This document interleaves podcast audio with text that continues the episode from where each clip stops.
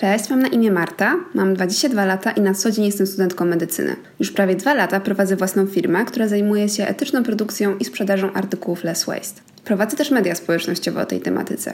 Zainteresowałam się Zero Waste i Slow Life ponad dwa lata temu, a chwilę później w mojej głowie wykiełkował pomysł na wielorazówkę. Witam Ciebie serdecznie w drugim odcinku drugiego sezonu mojego podcastu, który nazywa się Wielorozmówka. Tydzień temu pogadaliśmy sobie, co to dokładnie jest greenwashing – Moim zdaniem odcinek był bardzo interesujący i jeśli go jeszcze nie słuchałaś, to naprawdę warto to nadrobić. Dzisiaj opowiem Ci krótko, co kryje się pod słowem e, recykling, ale skupimy się jedynie na recyklingu plastiku, czyli tworzyw sztucznych. Myślę, że na papier, metale i szkło przyjdzie pora kiedy indziej. E, wszyscy pamiętamy, że filarami ekonomii cyrkularnej i życia zgodnej z zasadami Zero Waste są tak zwane 3R, czyli Reduce, Reuse i Recycle. Temat recyklingu powinien być bardzo istotny dla każdego, kto deklaruje zainteresowanie ekologią i zero waste. Zacznijmy więc od samej definicji, a potem przejdziemy do pewnych mitów, ciekawostek, rodzajów plastiku i haczyków związanych z tematem recyklingu. Nasze poszukiwania e, za jak najlepszym zrozumieniem słowa recykling zaczynamy od wpisania tego hasła w wyszukiwarkę. Na starej dobrej Wikipedii czytamy, że jest to jedna z metod ochrony środowiska naturalnego, której celem jest ograniczenie zużycia surowców naturalnych oraz zmniejszenie ilości odpadów. Recykling obejmuje odzyskiwanie surowców z produktów odpadowych i wykorzystywanie ich do produkcji nowych, poszukiwanych i pożądanych towarów. Materiały, które nadają się do ponownego wykorzystania, są opatrzone kodem recyklingu. Fajna definicja na początek. Ciekawy jest również pierwszy akapit artykułu, w którym wymienia, wymieniane są elementy systemu sprawnego odzyskiwania odpadów. Założenia recyklingu obejmują właściwą politykę ustawodawczą państwa, która sprzyja recyklingowi. Mały off-topic tutaj. E, to dlatego tak ważne jest, aby mądrze głosować na partie i polityków, e, którzy w swoich programach mają na uwadze gospodarkę odpadami i proekologiczną edukację. Pozostałe założenia obejmują rozwój technologii przetwarzania odpadów, przede wszystkim w celu wykorzystania ich jak największej części, projektowanie dóbr z możliwie najszerszym wykorzystaniem w nich materiałów podatnych recyklingowi, projektowanie dóbr możliwie jednorodnych materiałowo, co upraszcza ich późniejszy demontaż i segregację odpadów. Projektowanie dóbr będących połączeniem różnych materiałów w taki sposób, aby ich późniejsze rozdzielenie na elementy zbudowane z jednorodnych materiałów było maksymalnie ułatwione projektowanie dóbr w taki sposób, aby jak największa ich część nadawała się do powtórnego wykorzystywania bez przetwarzania lub przy minimalnych nakładach na doprowadzenie do pozostaci, do postaci pełnowartościowej. System oznaczania zarówno opakowań produktów, jak i elementów składowych tych produktów w celu ułatwienia rozpoznawania i segregacji powinien być jasny i klarowny. Edukacja proekologiczna społeczeństwa oraz promowanie i organizacja zachowań proekologicznych. Pozostałe założenia obejmują również samą logistykę sortowania, gromadzenia i odbioru zużytych dóbr oraz ich elementów składowych oraz ich przetwarzanie i odzyskiwanie z nich nowych, wartościowych surowców. Definicje i podstawowe założenia mamy już ze sobą, brzmi to wszystko dość prosto i klarownie, a jednak kiedy popatrzymy na statystyki, okazuje się, że w Europie mniej niż 30% odpadów z tworzyw sztucznych trafia do recyklingu. Pozostałe 31% jest składowane, a 39% spalanych. Aż 40% wszystkich odpadów w Europie stanowią różnego rodzaju opakowania. Po spożywce, po napojach, po jedzeniu na wynos. Tutaj chwila zastanowienia się dla wszystkich mruków stękających pod nosem, czy zero waste ma w ogóle sens. Jak widać, ma sens. Jeśli 40% wyrzucanych co roku europejskich tworzyw sztucznych, z którymi potem musimy się mierzyć, to opakowania, które przynajmniej w części przypadków dość niewielkim trudem można bardzo ograniczyć. Na przykład kupując na wagę do własnych opakowań w sklepach, biorąc jedzenie na wynos do własnych pudełek, czy po prostu pijąc wodę z kranu. Wydaje mi się więc, że warto się starać i codziennie warto dokładać e, niewielką cegiełkę do zmniejszenia tego procentu. W 2021 roku w życie wejdzie nowa dyrektywa unijna, która zabrania produkcji dużej części jednorazowego plastiku. Jest to oczywiście krok w dobrą stronę, ale miejmy na uwadze, że największym problemem są opakowania po jedzeniu, które w dużej części firmom zajmującym się recyklingiem po prostu nie opłaca się przetwarzać. Pamiętajmy, że to również jest biznes i całkiem spora branża. Firmy nie chcą skupować każdego rodzaju plastiku i ratować e, świata, tylko takie rodzaje plastiku, które mogą przetworzyć i sprzedać. Im się musi to opłacać, y, musi być na nie po prostu popyt. Jakie są więc rodzaje plastiku i czy każdy z nich nadaje się w ogóle do recyklingu? Strona www.opakowania.com.pl podaje bardzo fajne zestawienie siedmiu najczęściej spotykanych rodzajów plastiku i zaraz sobie o każdym z tych rodzajów powiemy kilka słów. Skąd ty, jako konsument, masz wiedzieć, jaki rodzaj plastiku właśnie zakupiłeś? Na opakowaniu szukaj takiego trójkącika, w środku którego znajdzie się numer od 1 do 7. Ta cyferka to właśnie numer konkretnego rodzaju plastiku. Będę teraz po kolei wymieniać liczby od 1 do 7, czyli właśnie te cyferki, które na które powinieneś zwracać uwagę przy zakupach. Numer 1 to tak zwany PET. Jest jednym z najczęściej wykorzystywanych tworzyw. PET używany jest głównie do produkcji plastikowych butelek na napoje, np. na wody mineralne, naczyń jednorazowego użytku, a także różnego rodzaju włókien sztucznych. Opakowania wykonane z powyższego tworzywa nie powinny być ponownie wykorzystywane przez nas, ale mogą trafić do recyklingu. Różne badania wykazują możliwość występowania w opakowaniach PET ksenoestrogenów, czyli związków chemicznych mogących niekorzystnie oddziaływać na układ hormonalny, szczególnie mężczyzn. Te związki mogą się uwalniać szczególnie, gdy plastikowe opakowania narażone są na wysoką temperaturę.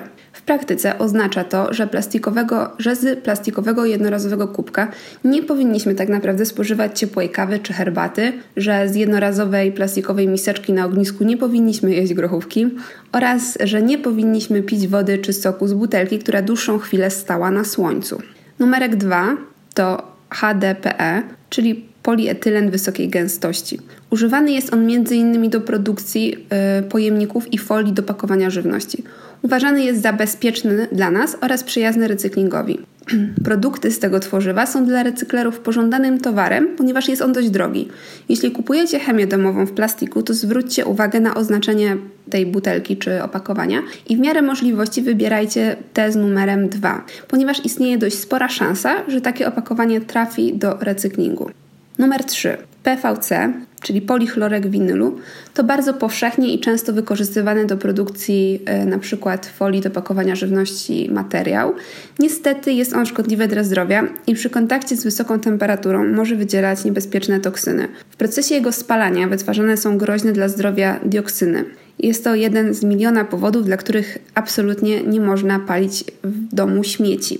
Numer 4 czyli LDPE, czyli polietylen niskiej gęstości. Używany jest głównie w branży spożywczej i w przemyśle farmaceutycznym. Służy do produkcji wielu rodzajów opakowań do żywności, ale również y, naszych ulubionych foliówek. Y, można go ponownie użytkować, ale jest on jednak mniej bezpieczny dla naszego zdrowia niż plastiki oznaczone numerem 2 czy 5. Nadaje się do recyklingu, ale dość rzadko do niego trafia, bo zazwyczaj takie odpady są bardzo lekkie i zajmują małą objętość, przez co dość trudno je składować. Recyklerom przetwórstwo akurat tego surowca średnio się opłaca. Piątka, czyli PP, to polipropylen wielokrotnego użytku. Numerki 2 i 5 są uznawane za jedne z najbezpieczniejszych dla naszego zdrowia rodzajów plastików. Nadają się one do recyklingu i w sklepach, jeżeli kupujecie coś opakowane w plastik, to zwróćcie uwagę, czy czasami nie jest to piątka albo dwójka. Numer 6. PS. Polistyren. Najbardziej znany szerszej publiczności jako styropian, czyli w formie spienionej. PS nie powinno się stosować jako opakowanie do żywności. Uważajcie na niego i lepiej nie brać w nim jedzenia na wynos nie jeść z niego kiełbaski z grilla, czy y, nie pić kawy z kubka styropianowego, ani z takiego, z którego przykrywka wykonana jest właśnie ze styropianu. Styropian teoretycznie nadaje się do recyklingu, ale często trafia do koszy brudny, przykład po jedzeniu, albo w drobnych kawałkach, e, które są zbyt małe, by mogły być poddane recyklingowi. Więc lepiej go unikać. E, z styropianem jest również taki problem, że on jest bardzo lekki, a zajmuje bardzo dużo miejsca, więc jego transport e, z miejsca na miejsce byłby bardzo kosztowny i to się po prostu nie opłaca. Jak widzicie, bezpiecznie jest skupić się na wysokiej jakości własnych e, kubkach czy pudełkach do jedzenia na wynos, np. ze szkła albo z bezpiecznego plastiku, niż potem zastanawiać się przy każdej okazji, czy plastik, który nam serwują, powinien w ogóle mieć styczność z żywnością. Na koniec mamy numer 7, czyli tworzywa inne.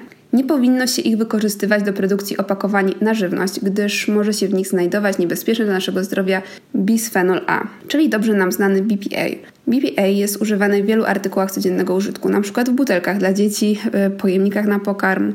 E, dodawanie BPA do opakowań jest kontrowersyjnym tematem i przyczyną wielu dyskusji i można znaleźć na ten temat wiele publikacji naukowych na całym świecie ale jego używanie nie jest zakazane, więc trzeba mieć oczy szeroko otwarte i patrzeć na numery plastiku, który się kupuje, szczególnie dla najmłodszych. Recykling tworzyw z numerem 7 jest niestety obecnie niemożliwy.